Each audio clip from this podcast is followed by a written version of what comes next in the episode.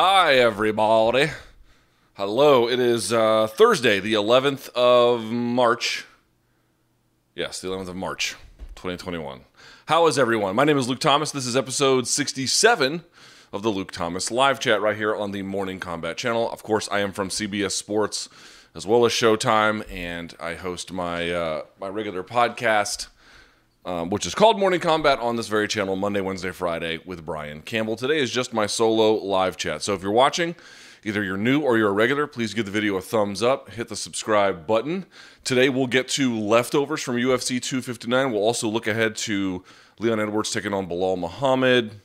Really anything else you guys have in mind. So without further ado, let's get this party started.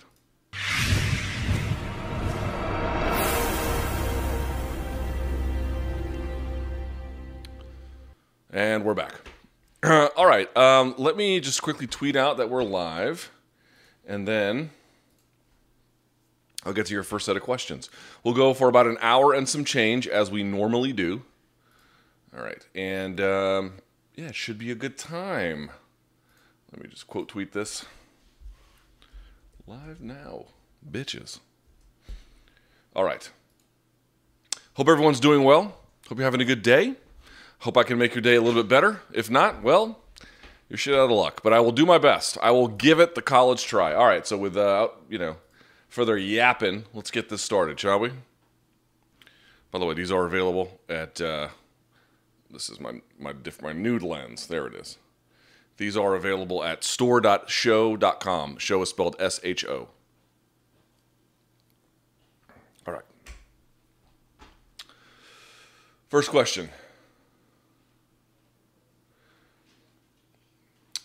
Hey, Luke, I don't know if you have ever talked about this on the channel before, but what was your first ever interaction with BC, and what were your honest first impressions of him?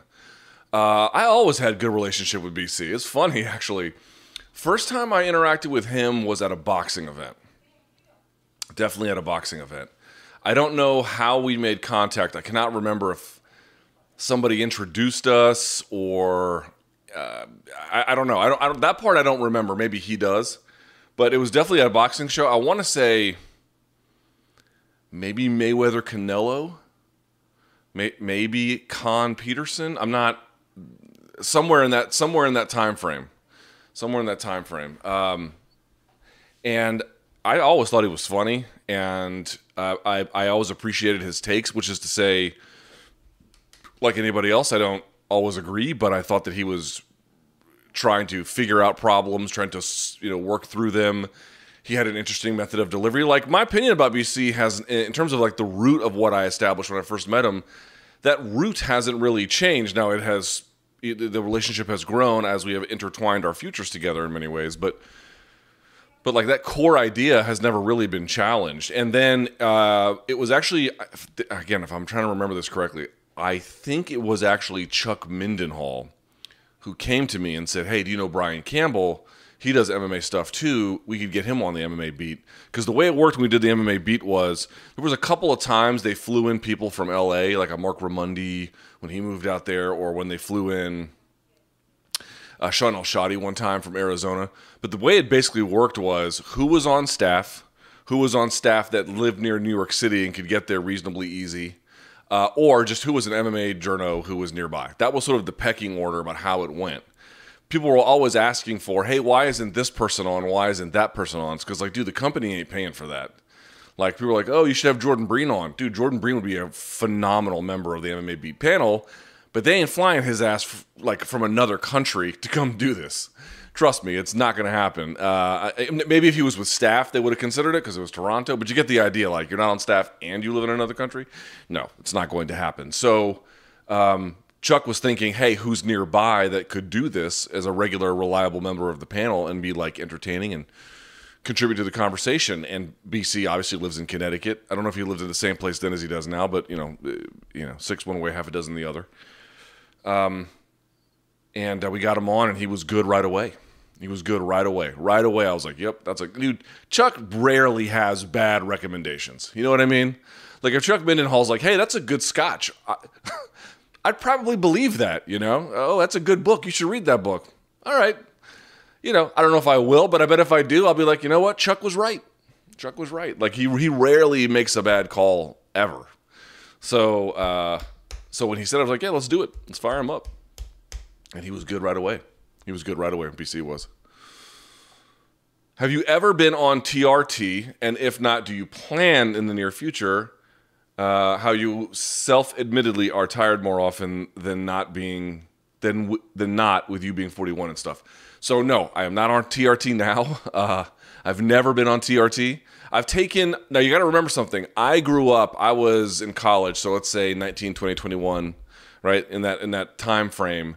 I was in college at the time when GNC had that real shit, you know, where like you're lucky now if you buy creatine and it's like, oh, it was laced with some kind of anabolic property and you might have gotten some kind of, you know, minor benefit from it. I realize fighters sort of make it scandalized because of how ridiculous our drug testing is. But for the average person, you know, you might get a boost on that. Dude, it used to be the case. I mean, it's always been true that like, supplements are the least important thing you can do if you're training properly. I think that part has always been true.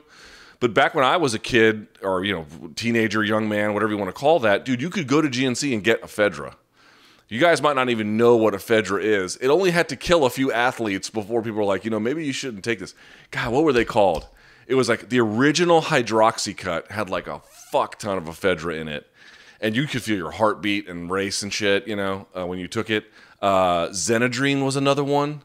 Xenadrine was just filled with ephedra. And then it was a couple of people that died. And then the big one was, I think it was a pitcher for the Baltimore Orioles. He pitched and maybe even collapsed on the mound. But either way, you know, he had some heart complications from taking ephedra. Yellow Jacket was another one that was like originally with ephedra. Anyway, I've taken all that shit. Anything that GNC has made that like was in the aisle where you have to get the manager to unlock the shit that's in that glass case. You know what I'm talking about? If you guys have ever been to GNC, if you want protein, you know, they got Mega Mass Fuel 3000 or whatever. It's on the wall. If you want, you know, creatine monohydrate, not hard to find, you know, fat burners, you know, and of course you have to walk through the aisle of like pills for women losing their hair and old dudes who need Centrum Silver or something. And then you get to the aisle for maniacs.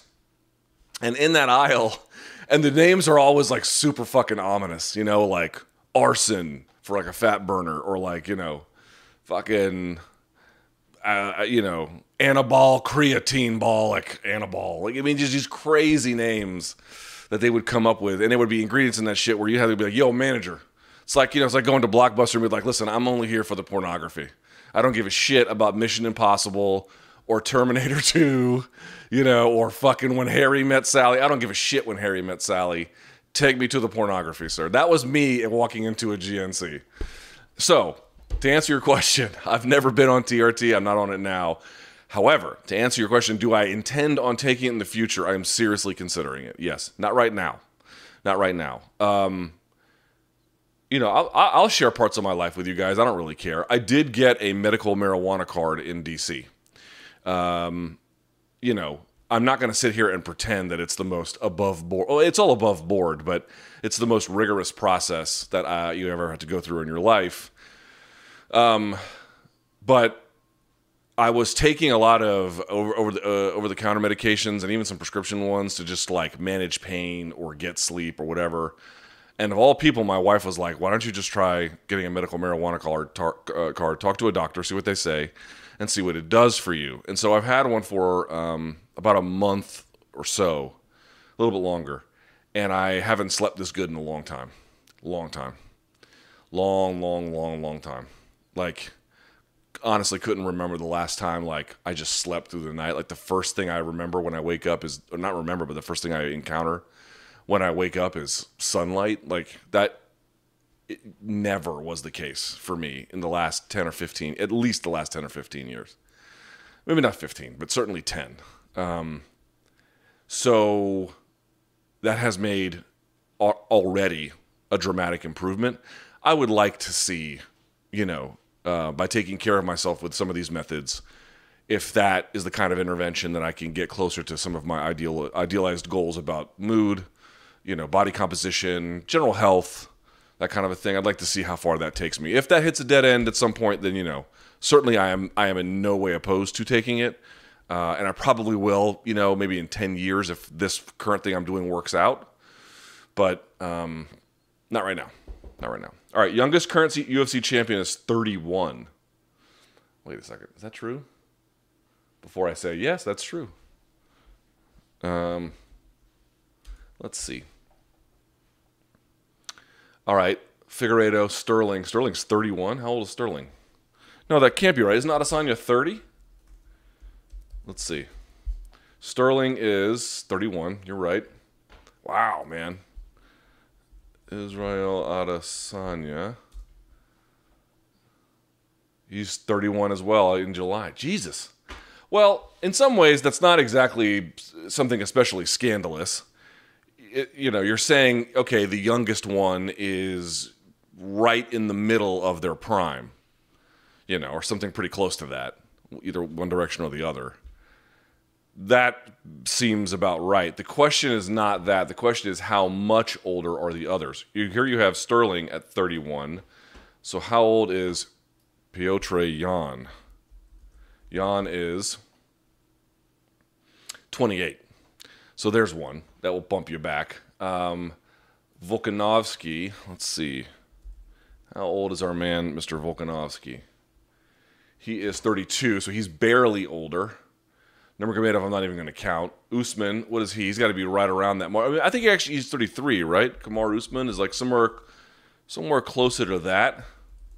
So let's see. How old is Mr. Usman? He is 33, exactly. So these are not radical departures. Then Adesanya, 31. Blachowicz is older at 38. Miocic is what, 37-ish? Stipe Miocic. He's 38. Okay, that's definitely older, but that's heavyweight, which is, that's not necessarily, you know, age prohibitive for that particular weight class. And then you just have the women. So how old is Amanda Nunes? She is... Jesus, she's only 32, and she's bored as fuck, beating up these bros. Jesus Christ! You would have hoped if you're a bantamweight, you'd be, you know, that she'd be 34 or something. Like maybe you got to wait another year or two for dominance before it starts to fade or some shit. She's 32. Oh, y'all ladies are fucked. I mean, dude, how does Amanda Nunes lose at this point? You know, meaning the following. If she doesn't get distracted, you know, and she's living right, she's not maybe a few more creature comforts because of the money she's put together, but, you know, in general, she's training when she's supposed to, she's dialed in when she's supposed to, the stuff in the home, it's obviously a blessing for your personal life, but obviously, you know, to the extent it doesn't affect your professional, the whole thing, who the fuck's going to beat her? Shevchenko's the only one, but assuming they don't do that, shit. Let's see. Zhang Weili is how old? I know I'm going very long with this question. I apologize, but now you got me curious. So I want to see. 31, so that's not a radical departure. And then Valentina Shevchenko. How old is she? 33. Okay, so you have the oldest is 33 with only two above that, both of them 38. And in the case of 38, it's light heavyweight and heavyweight, the two biggest divisions where you would expect to see something like that. To me, the bigger question would be how old the champions are relative to their peers. You know, if Adesanya would have won, he would have had a 7-year gap on Blachowicz, and I get, what, a 9-year gap or something on Glover, so he would have benefited from that. Yes, you would have probably liked to see more champions in their 20s, but I think what this underscores is you've got most of them 31 to 33, that's about the age where you're going to be a dominant champion, because after that it becomes much harder to do unless you're in the higher weight classes. To me, it'd be kind of alarming if you saw, not so much like 26, although even then I would be a very fast developer, but if you saw something like 36 at women's strawweight or something, that would be a little more on the unusual side than what you see here, actually.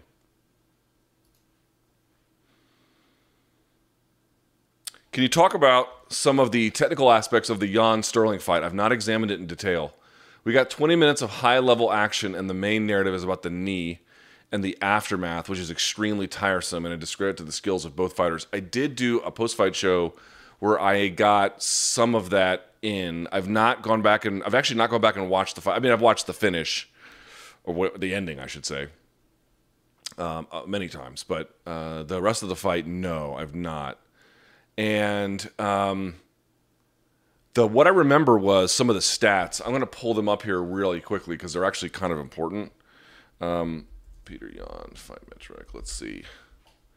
So the thing that stood out to me was not that Jan's takedown defense withstood, because that should not be surprising. I mean, you thought that Sterling would have a chance, but you also knew that, like, you know, the idea that Sterling was just going to have his way with him on the ground, that never seemed plausible. But could he get him down, hold him down long enough, mix it up, you know, as a part of the broader strategy with its striking and, you know, that sort of a thing? You thought maybe he could do that. Here's the thing that just blows me away. Aljamain Sterling, 1 for 17 on takedowns, a whopping 5%. Petr Yan, 7 for 7. I wouldn't have seen that coming. That you would have got him getting all 7 on Aljamain. I realized some of those were foot sweeps. I realized some of those were like Osoto Gari, you know, trips. You know, these are not standard double leg and single legs, but it doesn't matter. Takedown's a takedown as far as I'm concerned. Some are niftier than others. Some are cooler than others. But you get him down, you get him down. And with that, he accumulated more control time than Aljamain. Aljamain had control time 3:25. Petr Yan had over 4 minutes of control of cumulative control time. 1:17 in round 1, 1:25 in round 2, 49 seconds in round 3, and he had built up at least 41 seconds into round 4. He had gotten a takedown there. Dude, that is amazing. That is extremely impressive. Who has 100% takedown rate on Aljamain Sterling besides Petr Yan, who has more than one attempt? That is, I mean, the answer is, I mean, I don't know that the answer is anybody. I'd be curious to find out. That is crazy shocking. What I actually thought was kind of interesting was, if you actually go and watch the round where you thought Aljamain was doing his best, maybe the first 3 or 4 minutes of round 1, like, Aljamain looked really, really good there. Unsustainable, but, like, what were you looking at? You were looking at somebody who was putting in a good effort. You know, it was very successful what he was applying. It looked to me like he had a strategy where it's like, I'm going to let it rain on you and see if you can not get wet without an umbrella, right? Where you're constantly trying to cover up and just, you know, you get hit here, and then it's like whack-a-mole, and then you go here, then you go here, then you go here. And each of those touches doesn't do a whole lot by itself. You're just kind of, you know, keeping a hand in their face, backing them up. But it gives you time to sneak in hard ones when they're not looking or when they can't see it coming. And it just put Yan completely on the defensive. Completely on the defensive. He just had to cover. But if you can't constantly play whack-a-mole on his face, which you can't, right? I mean, who can keep that up? He was able to just make reads and adjustments, and he was able to call for what he wanted and get it. So you have to think about it. It's like, to the extent that he had any moment to noodle the moment, to think, to problem solve, right? So I'm looking at what's in front of me. I'm looking at what's coming my way. Now I'm making adjustments. I'm making reads. I'm thinking about, okay, what can I do now? If you give him time to do that, he was better than Aljamain, right? If he had time to problem solve, which he does, because his defense is good and his offense is tremendous. But, you know, before his offense really got going, but, you know, if somebody can problem solve at distance, and it immediately manifests itself, you know, that's a problem. That's a problem. Now, one judge had it 2 rounds for him. I'm not sure how you get that, because the takedown came in the first. That was his best striking round. Sterling got no takedowns. He whiffed on 10 attempts between the second and third round. Third round was really bad, I think, for him, right?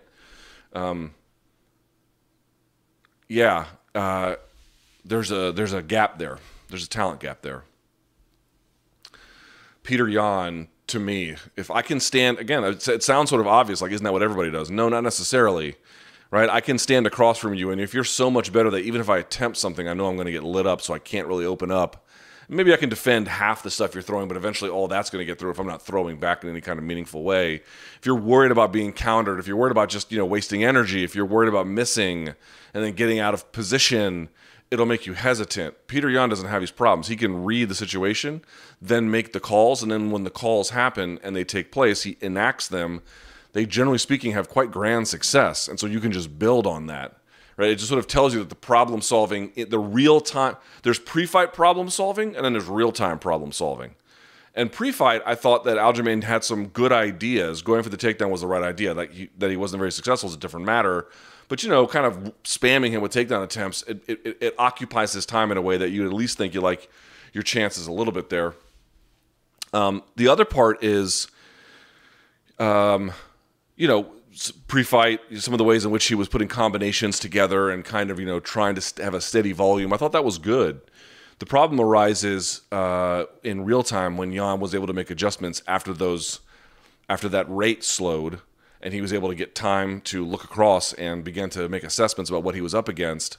Once those wheels started turning, it was a very different fight, right? So that to me indicates there's a gap there on the feet, pretty significant one.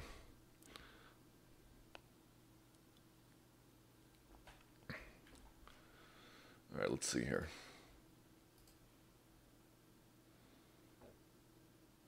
Will you ever invite Jack Slack onto the show? He said he's interested. Now, did he? I do love Jack Slack, but is that what he really said? I'll have to see.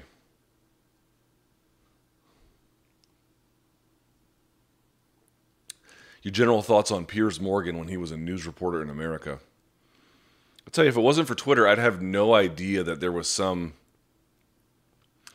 issue with. I don't care about Piers Morgan. I want to be explicitly clear about that. I guess he got into some trouble in the UK for, I don't know, defending the royal family or saying harsh shit about Meghan Markle. I don't know, and I frankly don't care. Here he was. I'm not sure what the UK equivalent would be. Like, who has gone to their shores and done something similar? You know, you don't remember about Piers Morgan being on American television. He had Alex Jones on set, and they just were arguing about gun control, and it was the dumbest fucking. You know, there was no. I mean, what could you, as an observer of an exchange between two adults, what benefit could you derive about understanding the gun debate in America by listening to that? I mean. You know, it's just the lowest of the low, absolute garbage. You know, he tried to, I don't remember much, but I remember that what he tried was, you know, loud, but I think he thought, he mistook loud for bold, which they're not the same thing. It was loud, it was, you have to understand something about Americans. Americans love, they don't say this out loud, but just as the way in which we have Brits in our lives, Americans love to be lectured by Brits. They say they hate it, and I guess on some level they do, but they actually like it. You know, like he's popular, obviously, in the UK too, but there's a reason why Gordon Ramsay is popular here. It's like this abusive chef. Yeah, I'm not saying if he didn't have an English accent it wouldn't work, but having one certainly helps. You know, John Oliver lecturing Americans. I mean, he's an American now too, but, you know, you get the idea. Very thick British accent. And, you know, just sort of going over the state of American politics. Like, we just love that kind of a thing. There's just some sort of, like, child-father relationship with the UK in certain ways. And I think he was hired kind of in the spirit of that. I mean, he was controversial for what he had done, but there was always this, I think, the underlying element to it. But to be candid, he did not make a huge impact here at all. No one talks about him here. If they talk about him here, it's only by virtue of him getting dunked on Twitter or something he's done on the air in television, you know, in Britain. Here in America, he was a very short-lived. People just were not interested in what he was selling at all. And again, the lasting memory I have is like having Alex Jones in a. If you've never seen it, I'm sure it's on YouTube somewhere. When I say it's a shouting match, you think, oh, it's just two guys yelling over each other in the way that cable news typically provides. No. No. Much worse. Much worse. Hey, Luke. John Kavanaugh was recently on BT Sports Open Mat. Okay. And when asked about the trilogy fight versus Poirier, he stated that the camp has now dealt with how to use and defend Calf kicks. Do you think Conor's camp may be dismissing Poirier's overall skills and performance that he displayed in the fight, and this will come back to bite them in the ass? Or do you think that in the trilogy, if Conor can attack with calf kicks and show solid calf kick defense, that the result will be in his favor? I think it's incredibly foolish to count out Conor McGregor in the trilogy. Now, there's a couple things you should mention with that. One, typically in MMA trilogies, the one who, if there is a big gap between the first and second fight, typically the fighter who wins the second one wins the third. It shows that, you know, because what ends up happening is there'll be like the first fight that, again, sometimes there's immediate rematches, but a lot of times there is a lot of time that elapses. And then they make the second one, and then that's controversial because now they're 1-1 apiece, and then they redo the third one relatively quickly. And so for those reasons, there isn't much space between the second and third fights in the case where there might be a big space between the first and the third, first and the second, excuse me. So you often see a lot that if you won the second one, you're probably going to win the third. Keep that in mind. I don't think that they're dismissing Poirier at all. That was a very humbling moment. I mean, obviously you can take it the wrong way if you want to and be like, oh, let's just work on calf kicks and everything else was fine. You know, before I didn't want to come down and be like, oh, Conor has to play mind games to win. And I still don't think that. I may have talked about on this live chat previously. I do think it's at least worth considering maybe he's lost his edge a little. Which, by the way, by itself doesn't mean he won't win. But are you getting the very best version? Like, under what conditions is he able to be his very, very best? And obviously a part of that is training right and being in shape and the right weight class and blah, blah, blah.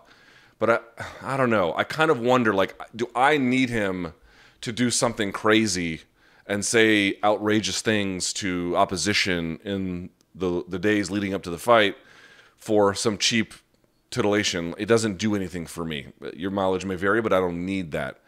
But I think the dude who did that was also, I don't know, maybe a little bit more dialed in, maybe a little bit more on edge about needing to win. I don't know that that's true. But before I thought it was definitely not true. Now I'm not so sure. I'm really not so sure. So like whatever adjustments they're making, if there is a competitive ambition issue, it doesn't matter what else they do. So it's something to pay attention to. Again, do I know that it's real? I do not know that it's real. I'm just thinking out loud. No, I do not think they're dismissing Poirier's overall skills, but I'd be curious to see what those adjustments are. Are they going to have his feet rotated over more naturally, almost maybe a little bit something closer to square so that he can rotate out that front foot far enough the way around, because he's not bladed anymore with his stance. He's a little bit more square, and that gives him the time to rotate through. That would be interesting to see if that's how that stance switch, or not switch, I should say, that stance change ultimately impacts things. The thing that I would say also is, you know, Poirier even said he got hit with one where if Conor had followed up, it might have been trouble for him. You know, Conor still landed in that fight. He popped Poirier's head back several times. It's true that it's much more than the leg kick. Poirier's boxing is way better. He got his timing right away.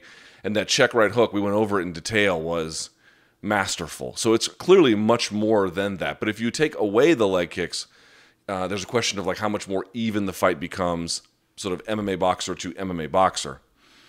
I tend to think it actually does get more competitive. But we'll see what like defenses he comes up with. We'll see what new wrinkles Poirier comes up with. If the fight is back-to-back-ish, you know, for that reason, I don't like Conor's chances. But I would be crazy to dismiss him. There's just a lot of questions, dude. What is going on with your career? Which is kind of a big question. And then two, to what extent does changing your stance in a way that enables you to check leg kicks, how does that change your game? And there's just no way to know the answer to that. Not for him, anyway. Any follow-up thoughts on the Rogan and DC situation? People were calling for them to never be allowed to broadcast again, which is crazy. Yeah, that's crazy. Seems like Joe Stock particularly has been dropping with MMA fans for a while now. Not sure what to say about that exactly. I do see more complaints on Twitter, but it's hard to know. It's hard to know how real that is in terms of being representative of the wider fan base. I'll say on social media you detect that more. Yes, that's true. Look, I'm in a slightly different space than everybody else.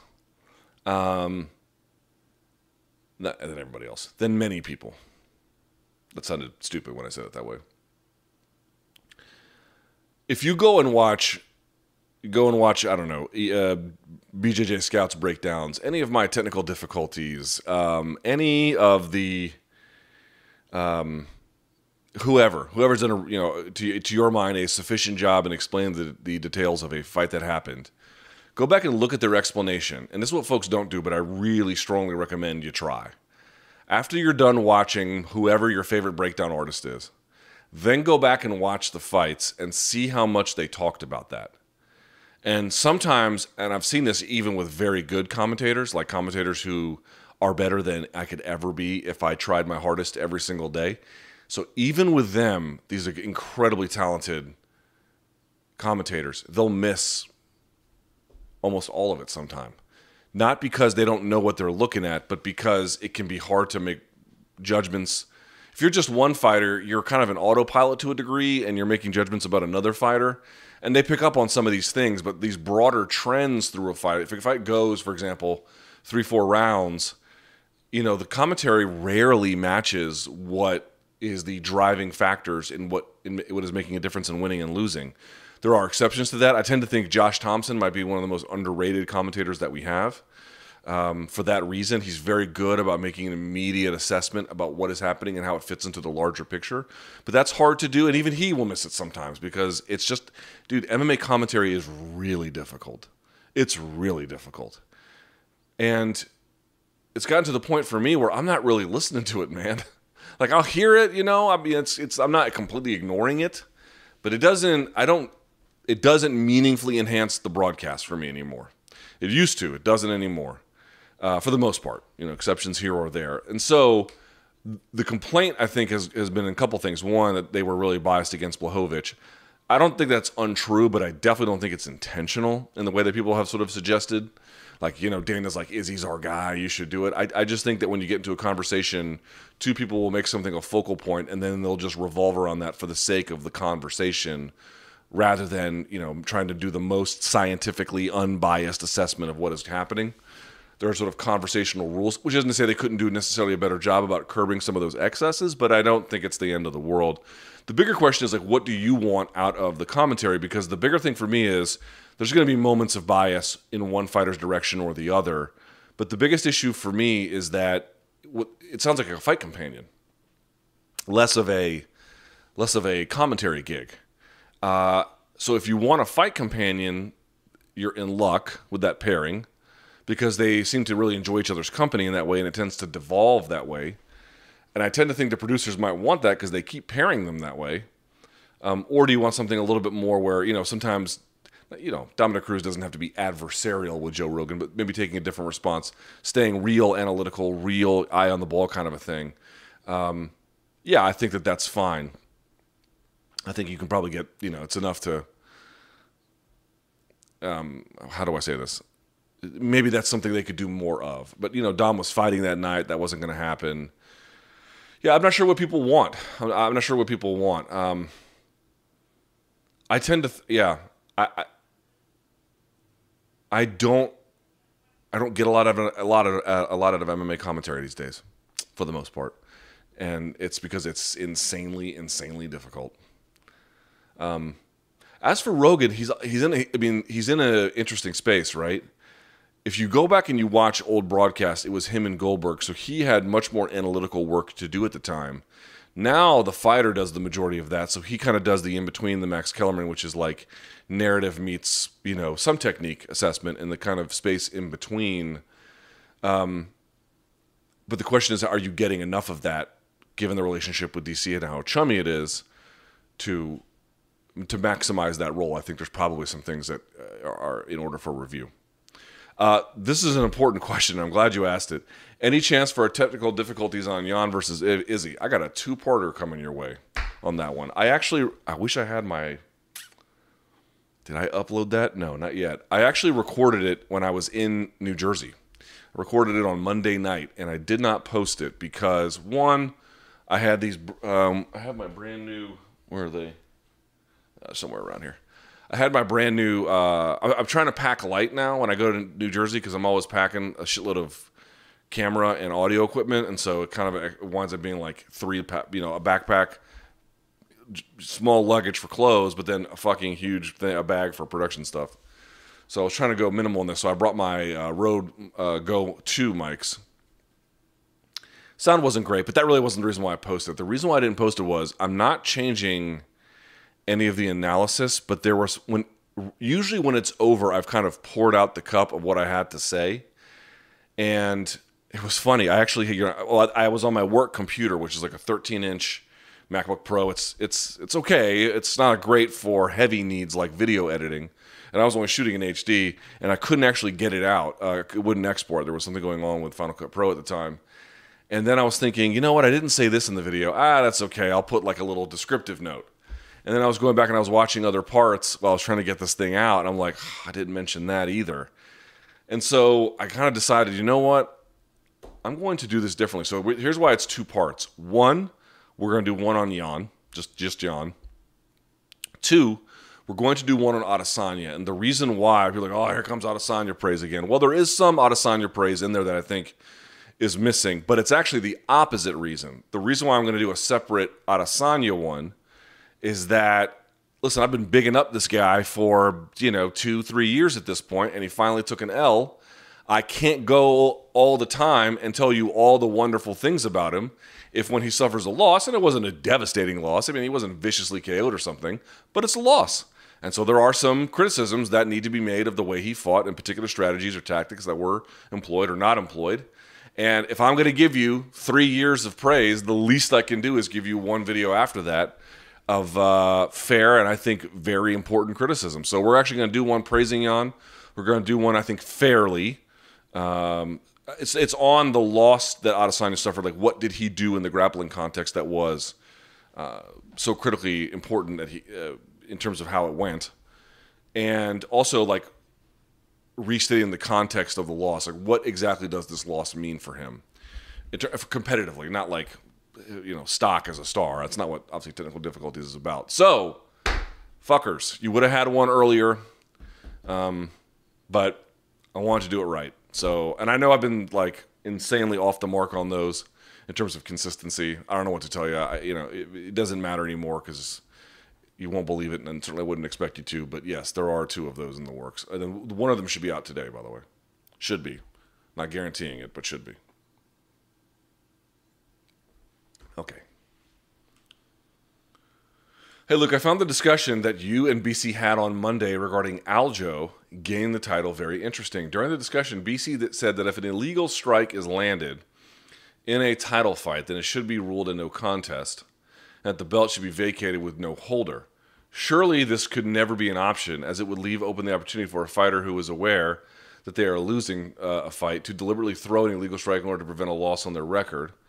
I think it would also prove advantageous in terms of a rematch being more likely due to circumstance. However, as an alternative, if a championship fight has passed 3 rounds, okay, what do you think of the idea of going to the judges' scorecards and awarding the win to the fighter who has received the illegal strike if they are winning on 2 of the 3 judges' scorecards? If that fighter is not winning, then the belt would either be retained by the champion if he received the illegal strike or made vacant by him if he was the one disqualified. Love that idea. Yeah, you're right. Brian's idea was characteristically terrible here. I'm joking, little ones. People are like, you're so mean to Brian. I'm like, I'm actually not mean to Brian. The fun I'm having is maybe being mean, but like Brian and I are fine. We're adults, like having a professional conversation for fun, which includes but is not limited to taunting one another. I thought that would be pretty obvious, but you would imagine it would be, but it turns out it's not. As to the nature of your question, here was the biggest problem for me is, and I said this on the show, if you guys missed it, it went something like this. you know, if Tom Brady takes a sack, right? His offensive line failed him, and he takes a sack, and it's a vicious sack, right? They might add on some kind of extra penalty beyond just, you know, roughing the passer or something, right? In the awarding of what they can do, but it's already defined. Once you call what the penalty is, that's it. Like, that's the rule.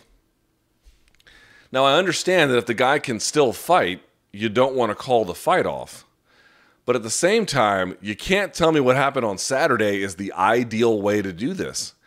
As I argued on the show, did he act, did he not act? Who gives a shit? You'll never know. It is entirely plausible that he did, and even if or that he was injured in some kind of way, and even if he wasn't, he is incentivized heavily to lie about it. What do you think is going to happen?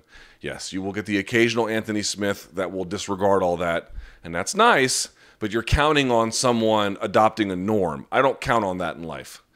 You know what I count on in life? What are people, whatever else, what anyone tells you, what are they incentivized to do? Because 9 times out of 10, that's what they're going to do. So you can't tell me that, like, and we're sitting here watching Aljo, you know, like it's some kind of, like, what are we, directors in a fucking Michael Bay movie?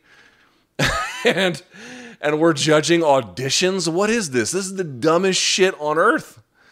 You know, he's like, there's gotta be a better way. And so, to your point, if you want to just call, like, dude, that hit was so fucking egregious. To your point, we're just going to go with the judges' scorecards. That is such a disqualifying shot, so manifestly out of bounds. Fight's over, and we're going to the scorecards. You know, you're not allowed. We cannot trust you to compete anymore. All right, some kind of idea like that. I'm not opposed to that. I am candidly not opposed to that. I actually like Big John's idea, where you should have taken 2 points from him. You know, if Aljo could continue, which, you know, is whatever, it's his own thing. But, like, that seems like, you know, if right away, I would have wondered what would have happened to the fighter, because now the incentives are changing a little bit. What would Aljo have done if he had seen Yan early, quickly, had 2 points taken from him? How would that have affected his calculus to the extent that there was any kind of way that it could? And again, it's entirely plausible that it couldn't have. But, you know, if you're just waiting on this situation to be a function of how convincing you find the writhing in agony of a professional fighter, that seems real dumb, doesn't it? That seems real dumb. You know, oh, I once sprained my ankle in 6th grade and it really fucking hurt. But I didn't roll around like that. I once bumped my head on the, you know, moving my college friend into his 6th floor walk-up on the Lower East Side, but I didn't move around like that. I think he's faking. I think all of this totally anti-medical bullshit that people are coming up with. Oh, I've watched a lot of MMA. I've seen a lot of KOs, and, you know, what is that supposed to mean? You know, the medical doctor says there's a reason enough for him to consider it to be bad enough that he shouldn't continue. End of conversation. End of conversation. All that shit about, you know, whatever. You guys know what I'm talking about. It looked like whatever it looked like, but that just, you know, we're sitting here watching like, how convincing is this guy? Oh, I didn't roll on my left side when I got kicked in the ribs by my friend's horse when I was visiting his farm, and I don't know if this is real or not. Like, what the fuck are we doing? None of us are in there. None of us have been kneed in the fucking head flush by Petr Yan. You know, and none of us were dealing with that shit. Like, if you're going to make it about how that dude looks after that, yeah, he's going to look like shit. And he's probably not going to want to fight. And who the fuck can blame him, especially when he's incentivized to not fight?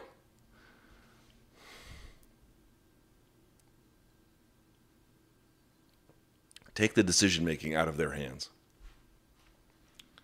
Thoughts on how susceptible Izzy is to kicks to the body and legs. His wide stance and defense of pulling his head back seems like opponents could have success. Yan landed quite a few, and it seems it could have kept going back if he wanted to.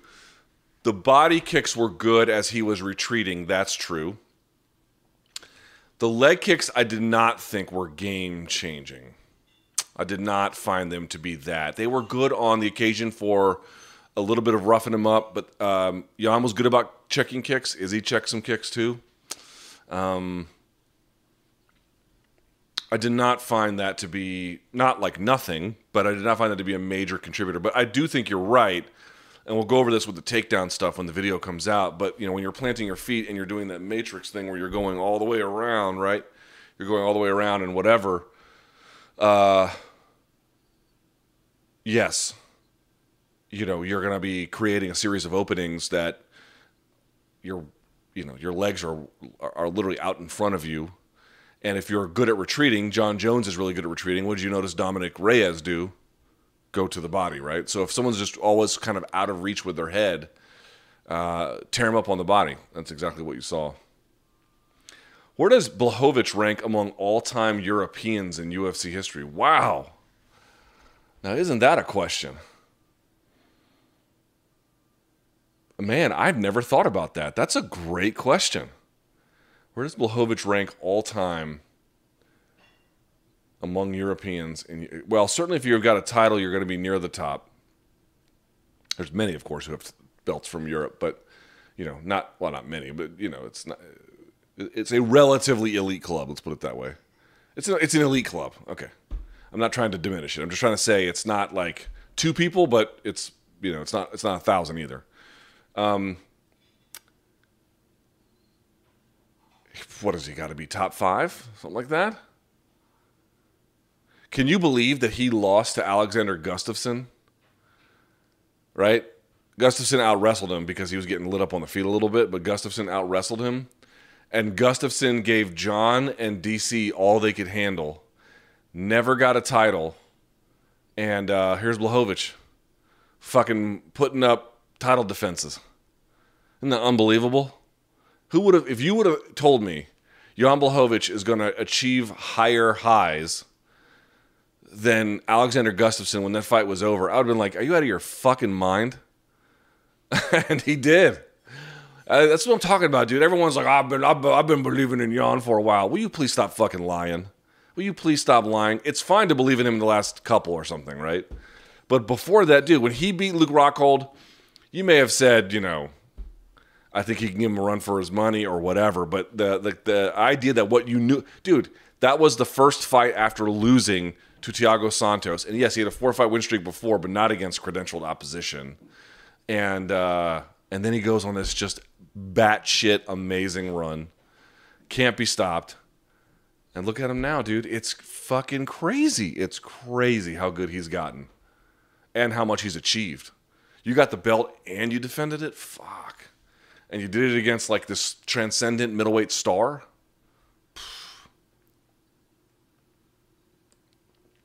Wow, man. Has one fighter leaving a division changed another fighter's career in the way that Jones leaving light heavyweight has changed Blachowicz's? Ooh. Well, when St. Pierre left, Lawler, you thought Hendricks was going to be the heir apparent, but it turned out to be Lawler. He got a boost. I'd say DC got a boost when John left, right? Because he was able to become champ that way, you know? Not left, but was ineligible, inactive, whatever you want to say. Not many guys hand it back. You could make a case about Figueiredo. I mean, there's not many times where someone just, you know, leaves a division or hands back a title to motherfuckers and says, figure it out. You're asking more about just any one person leaving. But it's usually it's usually like some kind of figure like GSP. Like, if it wasn't for him, would Fitch have been champion? It's a reasonable thing to think about. Hi, Luke. How's the diet going? Are you doing any cardio? You're just throwing weights around with the homeless bloke. Long-time listener. Keep up the good. Cheers. No, although there were construction guys out in front of my yard, and today was front squats. So they thought I was the weirdest motherfucker ever. I sent a picture of what I was doing to BC. He was like, what did he say? This is literally what he said when I was texting him.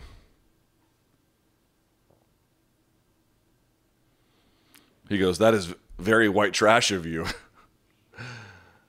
I was like, yep. Yes, it is. Okay, so everything is going good. Obviously, I have wrecked my body, and I look like absolute shit, but I am doing everything that I'm supposed to be doing. For cardio, I don't do anything specifically other than like try to stay active, walk the dogs, that kind of a thing. But let's see, I'm lifting 5 times a week, largely hypertrophy, not doing so much powerlifting because I'm on a calorie deficit. So I'm not going to be hitting any new PRs anyway. And with I mean, I'm still doing some stuff, deadlifts, squats, some bench, not a whole lot of bench, more overhead press. But other than that, it's just all accessory work. So, anyway, I'm on a program there, and I'm trying to get the hypertrophy in because I'm trying to do more volume to downsize, right? So if you're not going to be putting on like crazy, you know, PRs, which I'm not going to be, I'd rather just get more volume in. Plus, I feel a little bit better with the volume in that way. And then the diet. The diet is good. I've been on it for a month, maybe something like that. I have to go to double check. That could be a little bit wrong about that. Maybe a little bit longer. I'm not sure. But to this point, it's weird. Have you guys ever done flexible dieting? So flexible dieting, if you're familiar, then you probably know better than me. But this is the best way I'm going to explain it. It's basically just math.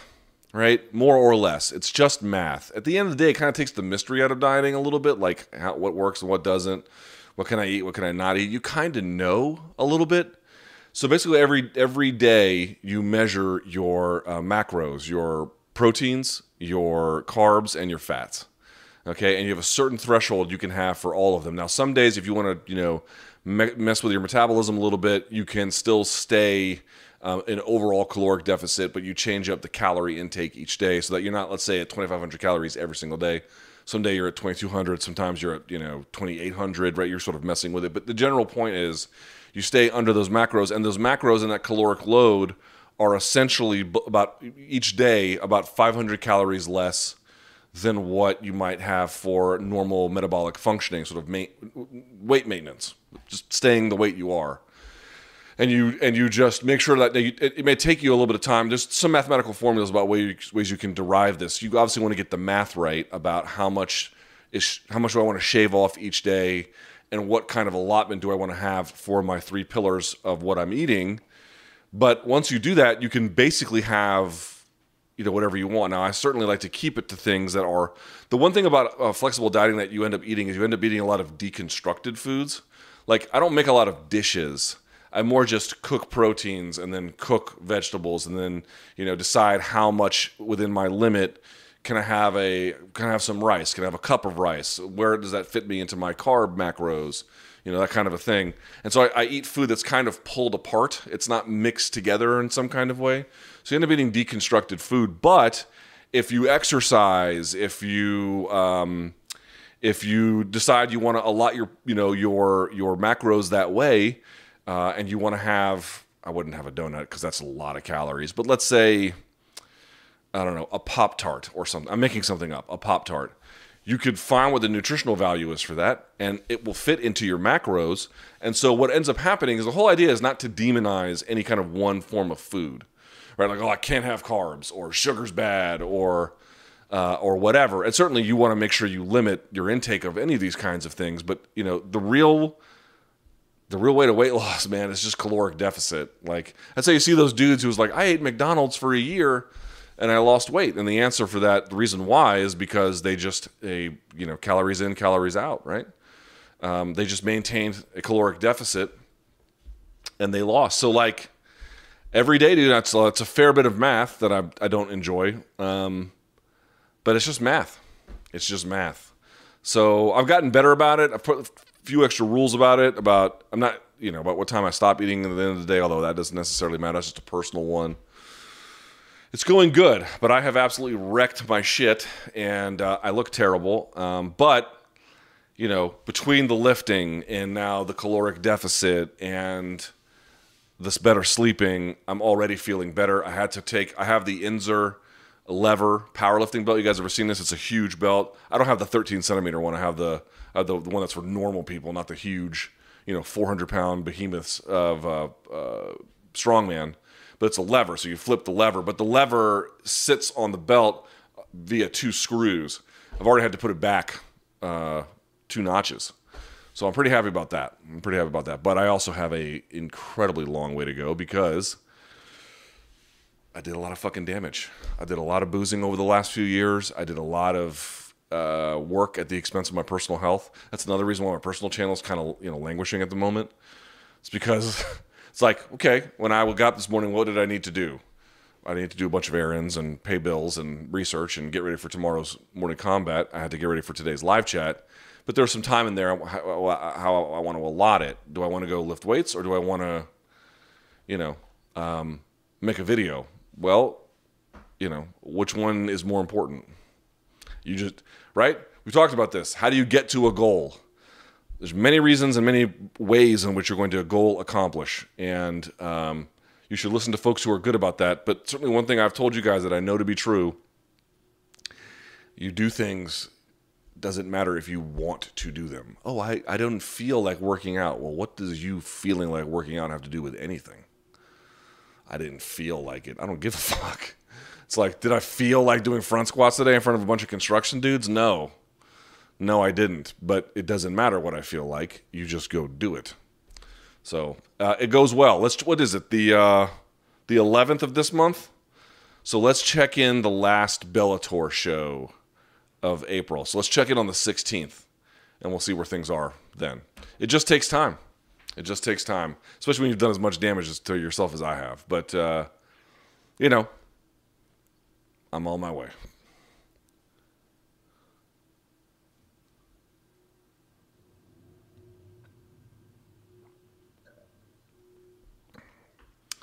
Jan was reacting to Adesanya's feints, but he was also landing.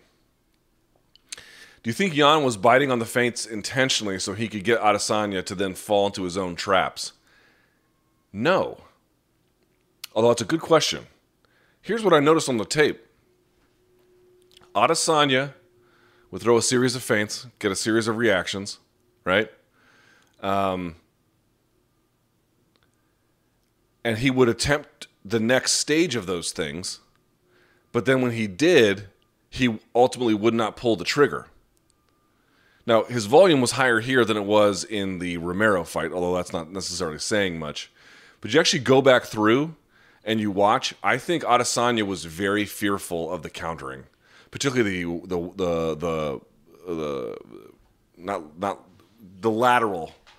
lateral countering. Oh my God, my back!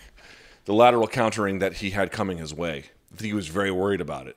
And so he was doing a lot in terms of feinting and stance switching and combining everything the way that Adesanya does to mess with range, get a little bit closer, see what was out there. But there's a lot of times, man, where you see him feint, blah, blah, blah, and you'll see Jan swatting the flies or whatever. And then you'll see Adesanya build on it, right? So before he'll try the hip feint, hip feint, hip feint, hip feint, get some kind of reaction. Then he'll pick his leg up, pretend like he's going to throw, use it to step and switch, and then get him closer to the target, right? It's a common one that he does. And then he wouldn't throw. He would just kind of back out. I tend to think that, like, he did have Adesanya biting... Sorry, he did have Blachowicz, biting on the feints. That's true. And then you heard the commentary team talk about it. What they didn't talk about was why didn't he follow up as much? Why did he have a lot of feints that led to retreat or no real strike behind them? And I tend to think it's for all of the biting that Blachowicz was doing, he was still nimble enough to get a good counter off, and he probably hit fucking hard, man.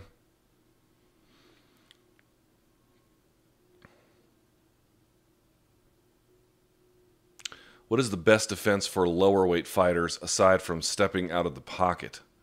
Slip, block, parry, all of them. You need all of them. Seems at higher weight classes, it's much easier to slip. The punches aren't as fast. But you could still slip. Slipping is a very, very hard thing to learn. I've taught you this before. This is not a slip. It's not a slip. A slip is this. Like, not even. Just like a little bit. Just a little bit off to the side. It's barely off to the side. And then you come right back, Or you can throw off center. But if you're just slipping, it's just a little tiny movement. Like, the punch goes right by. That's a hard skill to learn, y'all. Very, very hard skill to learn. But you can do it. All of those things are involved in lower weight class fights. All of them. What are some good dumbbell exercises for beginner weightlifters? Man, I cannot tell you guys. I wish I was fucking 14 or 15 now. Only because when I was a kid, dude, the way you learned how to lift weights was you went to a busted ass, rusty fucking gym with, you know, barbells, you know, and then the standard kind of weighted plates. But like, it was always someone's older brother who didn't know shit about what he was talking about, who was trying to tell you what the answer was. And they didn't know movements. They didn't know progressive overload. They didn't know programming on a mesocycle. They didn't know any of that shit. And that was how I learned. And I had to unlearn everything because eventually you're able to buy like Flex magazine, Muscle and Fitness, Arnold Schwarzenegger's Bodybuilding Encyclopedia. I became aware of it, you know. So you could begin to piece things together there. But today, man, you can go on YouTube and just be like, full body workout, beginner dumbbells. And it'll just be rows of shit that come down. I would say a lot of things. If you have, depending on what kind of dumbbells you have, if they're a little bit sturdy, you can use them for snatches, dumbbell snatches. But you would want to think about all the different parts of your body you can work. So how about quads, legs? You can do goblet squats. For your hams, you can do Romanian deadlifts with the dumbbells.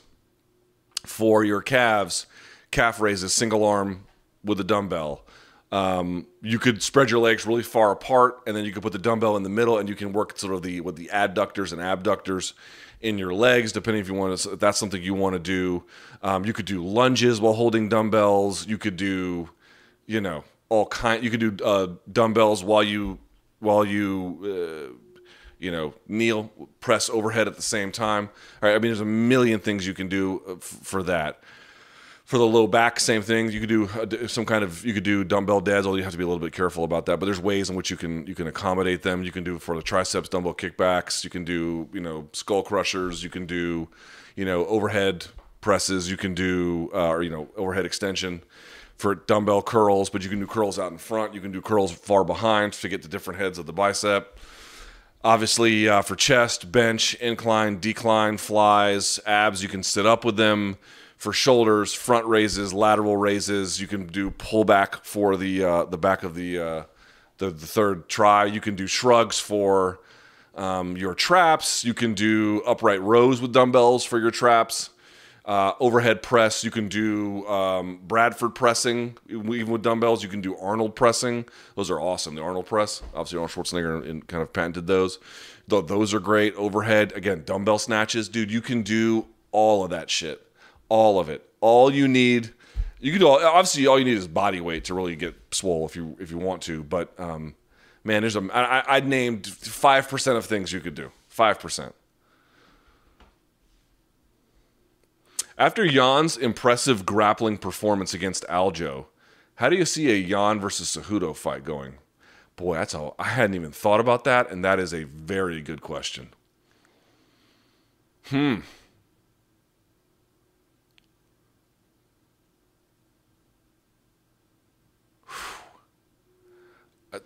that's really good. How would you see a Yan versus Cejudo fight going?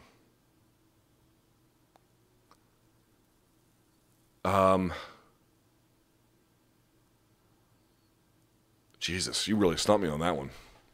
I'm trying to like work it out in my head. Like, you wouldn't want to stay too much at range with a guy like Petr Yan. You would probably want to back him up, control him if you could. You would probably want to stay on the front foot with him, backing him up inside boxing range. He's got more tools at range, and then locking up, it's the juice ain't worth the squeeze given how good he is at it. But if you can back him up and kind of and put a jab in his face and really, you know, make him fight going backwards inside that range, I think Cejudo has a chance. But outside of that, in those other ranges, you kind of like Jan's chances. That's fucking great question.